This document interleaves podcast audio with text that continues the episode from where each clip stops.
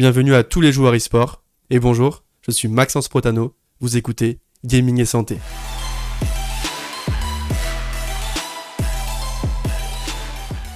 Dans ce nouvel épisode dédié à l'alimentation, nous avons le plaisir d'accueillir notre diététicienne chez Gaming et Santé, Margot Plumez. Bonjour à tous. Et tu es donc avec nous aujourd'hui pour nous donner des conseils pour avoir une alimentation saine et équilibrée. Donc ce que je te propose dans un premier temps, c'est d'aborder les bases de l'alimentation, pour ensuite évoquer les erreurs courantes pour les éviter. Et euh, pour finir, tu nous donneras quelques astuces. Très bien, on y va. Allez, c'est parti. Eh ben écoute, si demain je vais voir une diététicienne et que je lui pose la question tout mhm. bêtement, quelles sont les bases de l'alimentation? Selon toi, quelle serait sa réponse? Alors, je pense que chaque diététicienne aura une, une réponse qui lui est propre. Euh, me concernant, j'aborderai, je pense, les différentes catégories d'aliments, ce qui permet aux patients de se, situer euh, un petit peu euh, parmi tous les aliments qu'on Et t'entends quoi par type de catégorie, par exemple? Eh ben, on va en retrouver sept des catégories. Donc, si tu veux, on peut les lister ensemble. Allez, c'est parti, je t'écoute.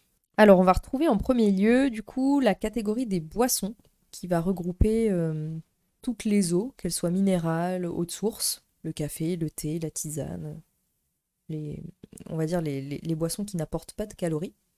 Donc c'est une catégorie qui est indispensable parce que voilà, l'humain est composé euh, à 65% d'eau, donc c'est une catégorie qui est euh, non négligeable et du coup très importante. En deuxième lieu, du coup, on retrouve les céréales et les légumes secs, les légumineuses, c'est la même chose.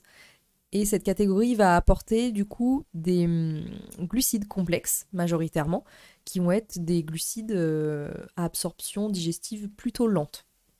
On va retrouver la catégorie des fruits et légumes qui apportent de l'hydratation également, qui apportent des vitamines, des minéraux et également des fibres. Ensuite, on retrouve les produits laitiers qui vont apporter euh, des protéines de bonne qualité et des, minéraux, notamment euh, le calcium dont on entend beaucoup parler. La catégorie des viandes, poissons, œufs, c'est celle qui va apporter en grande quantité des protéines d'origine du coup animale et également de très bonne qualité. On passe aux matières grasses qui, comme euh, leur nom l'indique, euh, apportent pour le coup des lipides. On va retrouver euh, des acides gras, des oméga 3, des oméga 6, des oméga 9 et du cholestérol. Et pour finir, on retrouve la catégorie des produits sucrés qui a un intérêt uniquement plaisir parce que physiologiquement, cette catégorie-là n'a pas beaucoup d'intérêt. Euh, voilà, euh, à part nous apporter, euh, nous procurer cette sensation de bien-être. Écoute, c'est très clair pour tes explications et ton énumération sur les grandes catégories d'aliments. Mais maintenant qu'on a les informations, aujourd'hui, je suis incapable de savoir à quoi ça va me servir. Donc, est-ce que tu peux aller plus loin dans ton raisonnement? Si tu veux, l'idée, c'est d'aider les gens à classer les différents types d'aliments et ce qu'ils apportent pour qu'ils puissent équilibrer derrière leur alimentation euh, et avoir des apports en protéines, en lipides, en glucides et euh, répondre aux besoins de leur organisme. Effectivement, on entend souvent parler des protéines, glucides et lipides, mais à quoi ça sert dans, l'organisme? Alors les protéines, lipides et glucides vont avoir chacun un rôle qui leur est propre. C'est-à-dire que les protéines, qui vont être apportées par la catégorie, comme on l'a vu, des viandes, poissons, œufs ou des produits laitiers vont servir à l'entretien du muscle, par exemple. Les lipides, eux, vont avoir un rôle énergétique et structurel, c'est-à-dire qu'ils vont entrer dans la composition notamment de la membrane de toutes nos cellules. Et les glucides vont avoir un rôle énergétique majeur, on va s'en servir euh, comme source d'énergie principale. Maintenant qu'on a identifié les sept grandes catégories et qu'on a compris à quoi elles servaient, ce que je te propose, c'est maintenant d'aborder les erreurs fréquentes ou les erreurs courantes à éviter pour maintenir une alimentation équilibrée. Ok. Et donc, selon toi, quelles sont les erreurs les plus fréquentes que tu rencontres chez tes patients? Alors, il y en a plusieurs qui sont prises par, euh, par habitude ou par manque euh, de temps. Ça va être euh, notamment celle de faire appel souvent à des plats préparés qui vont être du coup déséquilibrés, souvent trop riches en sel, riches en additifs, aussi, ça va être le fait de ne pas écouter suffisamment ces sensations de satiété. Donc, c'est des gens qui vont se tourner plus facilement, comme on l'a vu précédemment, sur, vers la catégorie des produits sucrés et d'en faire une surconsommation, ce qui va amener à un déséquilibre de la ration euh, quotidienne.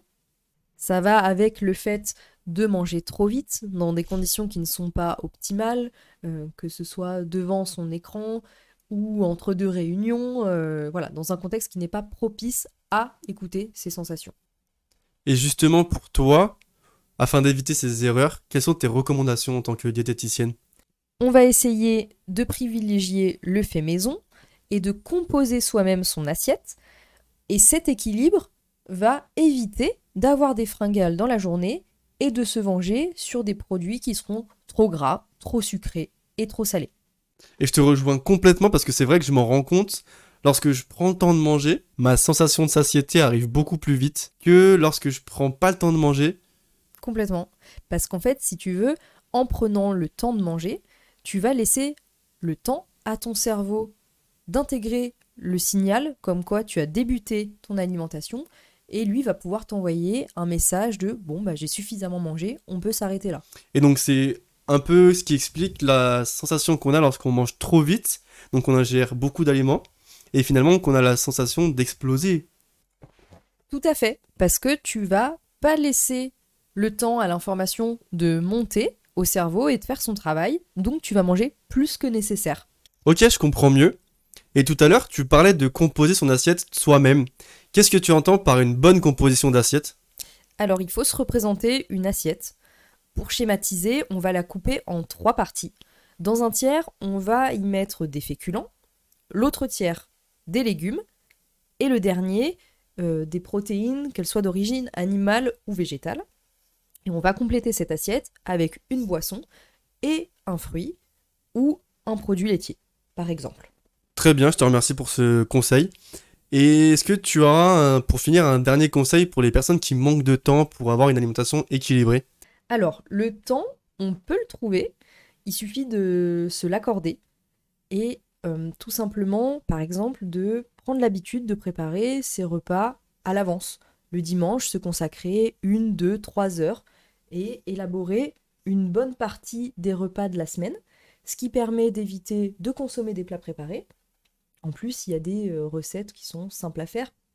On peut par exemple simplement faire cuire des pâtes complètes, en même temps faire revenir des courgettes dans une poêle et du poulet ou euh, une protéine euh, végétale. Et du coup, le fait notamment d'utiliser cette technique va te faire gagner un temps considérable dans le choix de tes repas. Le midi, tu n'auras pas à te poser la question de qu'est-ce que je vais manger, où est-ce que je vais aller acheter à manger. Tout aura été élaboré à l'avance et sera en plus équilibré. On arrive à la fin de ce podcast. Maintenant qu'on a abordé brièvement les bases de l'alimentation, les erreurs fréquentes et ainsi que quelques astuces qu'il nous a présentées juste à l'instant, si maintenant je veux passer à l'action, comment je m'y prends concrètement? Alors, concrètement, pour ne pas se démotiver, on ne va pas se fixer 10 objectifs à la fois, on ne va pas changer du tout au tout son mode d'alimentation du jour au lendemain, on va y aller par étapes. On va commencer par se fixer dès aujourd'hui, vous pouvez vous fixer un, voire deux objectifs. Ça peut être boire plus d'eau, ça peut être manger plus de fibres, ça peut être réduire sa consommation de produits sucrés. Mais ce qui est sûr, c'est que sans commencer, on ne va pas pouvoir noter ces changements. Donc l'idée, c'est de commencer dès maintenant, de se fixer un objectif, et vous allez rapidement voir l'impact que ça va avoir au quotidien. Eh bien Margot, je te dis encore une fois merci de ta présence sur le podcast Gaming et Santé, et je te dis à bientôt pour le prochain épisode. Merci à toi, et merci à vous de nous écouter. Et on compte sur vous pour mettre en application euh, dès aujourd'hui euh, tous ces conseils. Et pour tous ceux qui ne connaissent pas encore la marque Gaming et Santé, on vous invite à consulter le site gaming-santé.fr pour en savoir plus. Et n'oubliez pas qu'on est présent sur YouTube, Twitch, Instagram et TikTok. Et n'oubliez pas qu'avec Gaming et Santé, c'est s'améliorer ensemble pour réussir à allier bien-être et e-sport.